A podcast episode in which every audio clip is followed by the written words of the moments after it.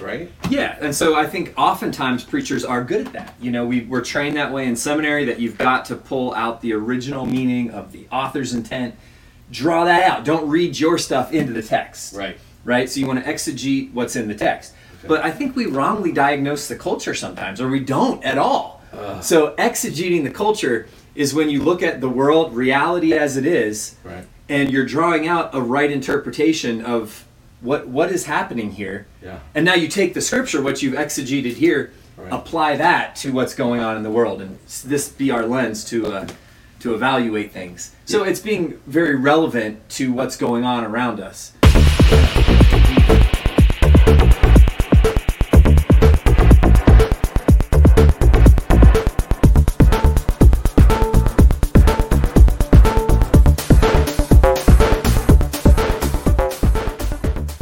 Hey. Well, welcome to Off the Cuff. Joe, average Joe Gormley here. Average Joe. That's my new moniker.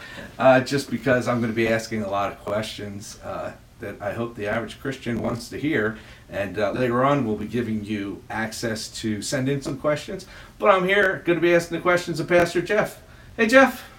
How's it going? Thanks for having me. I have no clue what we're going to talk about today, but I guess that's the point. Off the cuff. We're Off just gonna cuff. whatever wherever the spirit blows, Right, the wind right. blows, we go. Yeah. And I think that's great, and and because Yeah. uh, you're so good off the cuff, and uh, yeah, and but you're usually very prepared in all your sermons, though, aren't you? Yeah, but I do preach extemporaneously, so I'll, I'll have about four pages of notes, and then I'll get to the end of the sermon and realize I haven't looked at them Yeah. because I it's just sort of a guide and things that cue in my brain. So yeah. And so, what do you think about uh, having other people sending in questions that we can look at? I love that because Yeah. that's where we're going to keep it real and relevant and kind of unscripted. Just whatever comes to mind that people are wondering about, that's Yeah. where we go. Yeah. Yeah. So, and I think um, I think one of the, one of the phrases that I love that I was listening to when I was in the Daniel one Yeah. sermon, you were talking about exegeting the culture. What a great phrase! I, and I expect us to have lots of cool Yeah. words that we're going to learn. Yeah. So what is exegete? Right, exegeting exegeting scripture I know about, but Yeah. how do you, you're pulling out of the text, right? Yeah, and so I think oftentimes preachers are good at that. You know, we, we're trained that way in seminary that you've got to pull out the original meaning of the author's intent, draw that out. Don't read your stuff into the text. Right. Right? So you want to exegete what's in the text.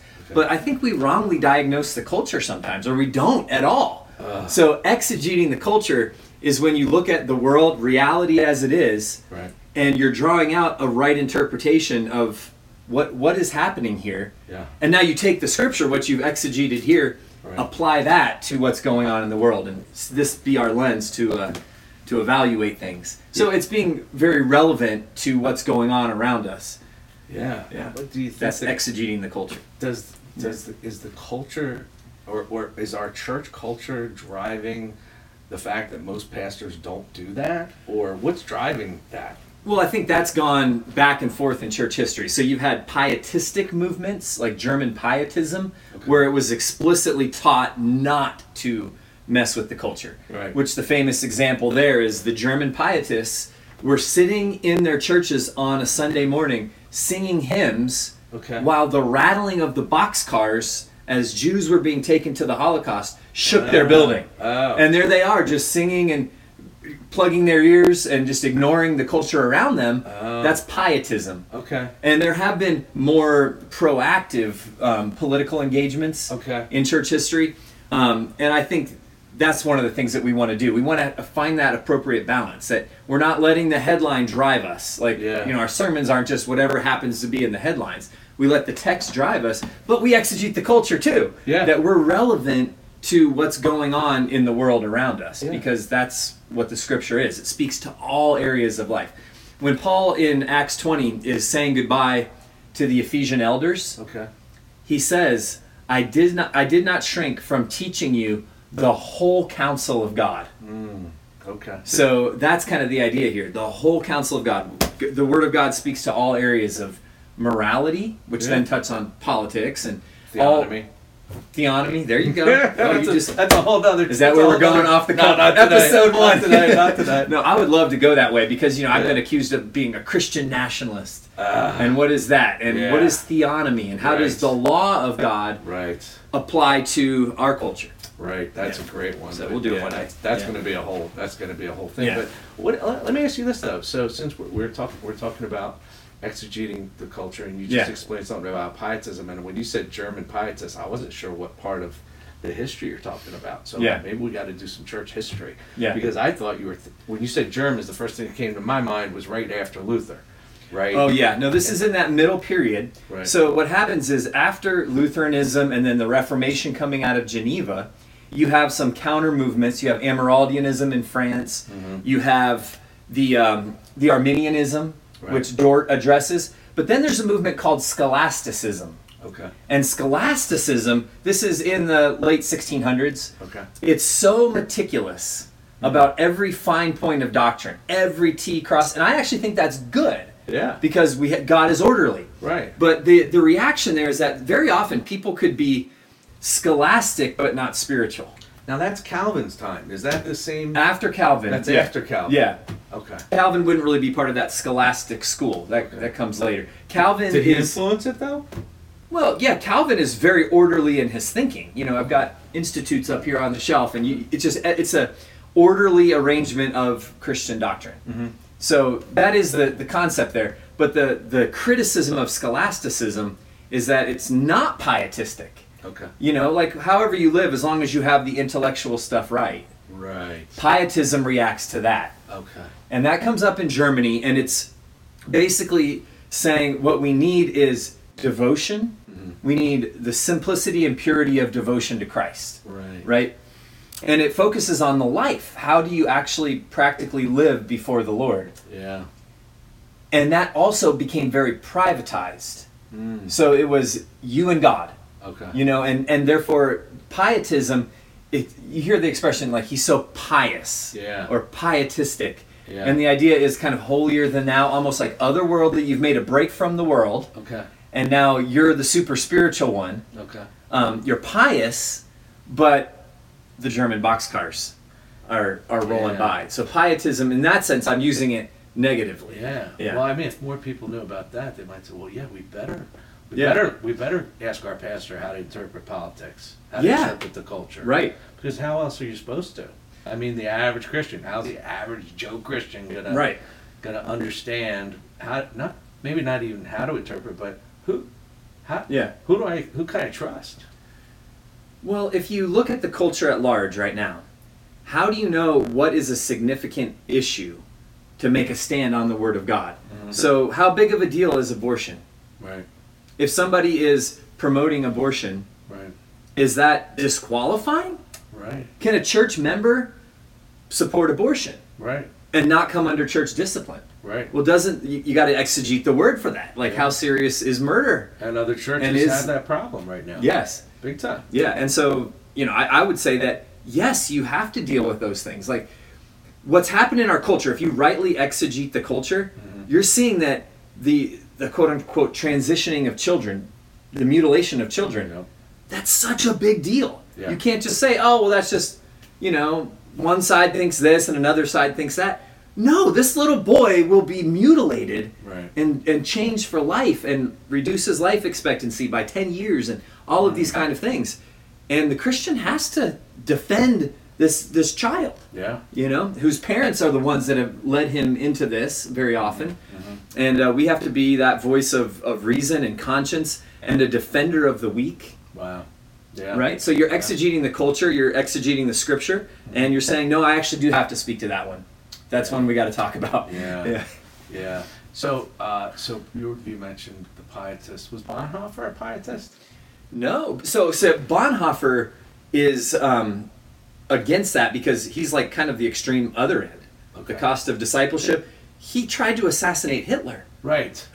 Right. he's like he's like he I'm- sees he's a war criminal and he's saying, okay, I'm in the war against Hitler, Yeah. and you know I'm going to try to kill him. Yeah. So that's probably Right, I the mean, opposite of certainly a pendulum swing. but, Yeah. but was was Yeah. he for that at the beginning? Was he aligned with them? You know, you have to read Eric Metaxas's book on that one. This is Yeah. off the cuff, but I, Bonhoeffer, I'm not an expert on him. Yeah. yeah. Well, you brought you brought up the Germans. I mean, there's so many weird things come out of Germany. I think at one point we're gonna have to talk about psychology.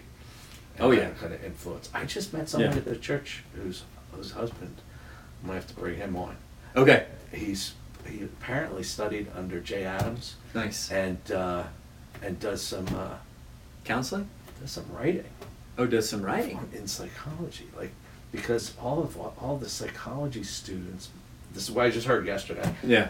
All the psychology students have to use secular books. Mm. Well, gosh, I'd love some helps uh, exegeting psychology. What can you look at? What can't you look at? I mean, aren't we afraid to even send people to Oh, psychologists absolutely, yeah. because because we don't Yeah. know what they're going to get? Well, they're most of the psychologists in the world are going to be influenced by Jung and Sigmund Freud and Right. just that therapeutic, Right. um, worldly nonsense. So that Yeah. falls into exegeting the culture too. Yeah, Yeah. absolutely. Yeah. And and uh, we would just say to that, like in the counseling world, we're part of the biblical counseling movement. Yes. So Jay Adams, Yeah. nouthetic, Yes. which the, it comes from the Greek, which means to exhort. Yes. So yeah. Oh, so you know, yeah. Oh, I switched to the wrong language. You're supposed to be average Joe. So I am average Joe. You know, you know average Joe if you know nouthetic counseling. Come on.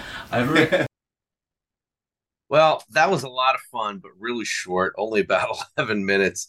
Uh, and you can really uh, just go to the next episode. But I got a couple of things I want to share with you first. So, we're going to talk more about exegeting the culture in episode two, right? So, but we did, we kind of recorded it out of sync.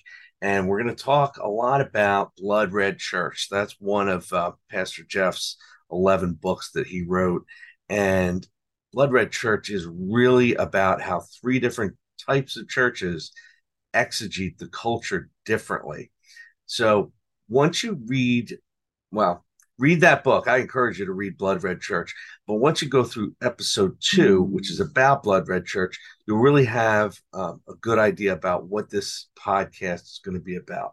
Um, I'm going to post here. I'm posting up a picture of, of the book if you're interested in getting it on Amazon or somewhere else. Blood Red Church argues that the redeemed of the Lord do, in fact, have a responsibility to stand for certain non negotiable ethical positions. And that's what we're talking about here, off the cuff. We're doing it in a live, um, in a live, unscripted way. So you'll hear me mostly stumble over words, but um, I'm sure we'll get Pastor Jeff once in a while, uh, although he's he's pretty sharp, man. so, you know, uh, so I'll be asking him questions that I think average Joe Christians want to hear, and we hope that you'll send in questions uh, via email to off the cuff at cornerstonesj.org. So that's the email site, uh, email for the show. So send in any questions, any ideas for topics, any way we can serve you. Send in prayer requests.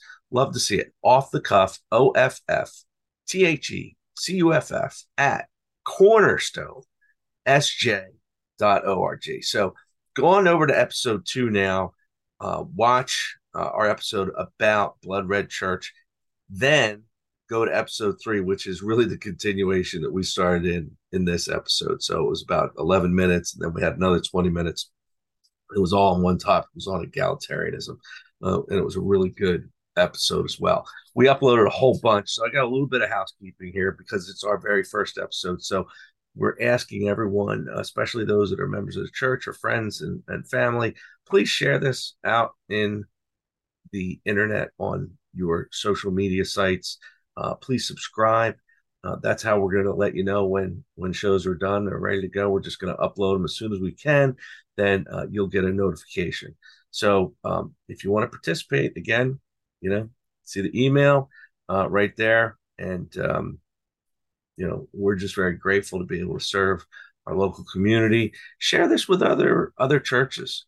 Uh, we will talk more about that in the Blood Red Church, but there are uh, in the Blood Red Church book. There's red churches, blue churches, and gray churches, and some of those churches would really benefit uh, because these are topics that they don't discuss in their churches, and we want to serve them, and we want to help disciple them, uh, and just love our love our neighbor. So until next time, Tetelestai.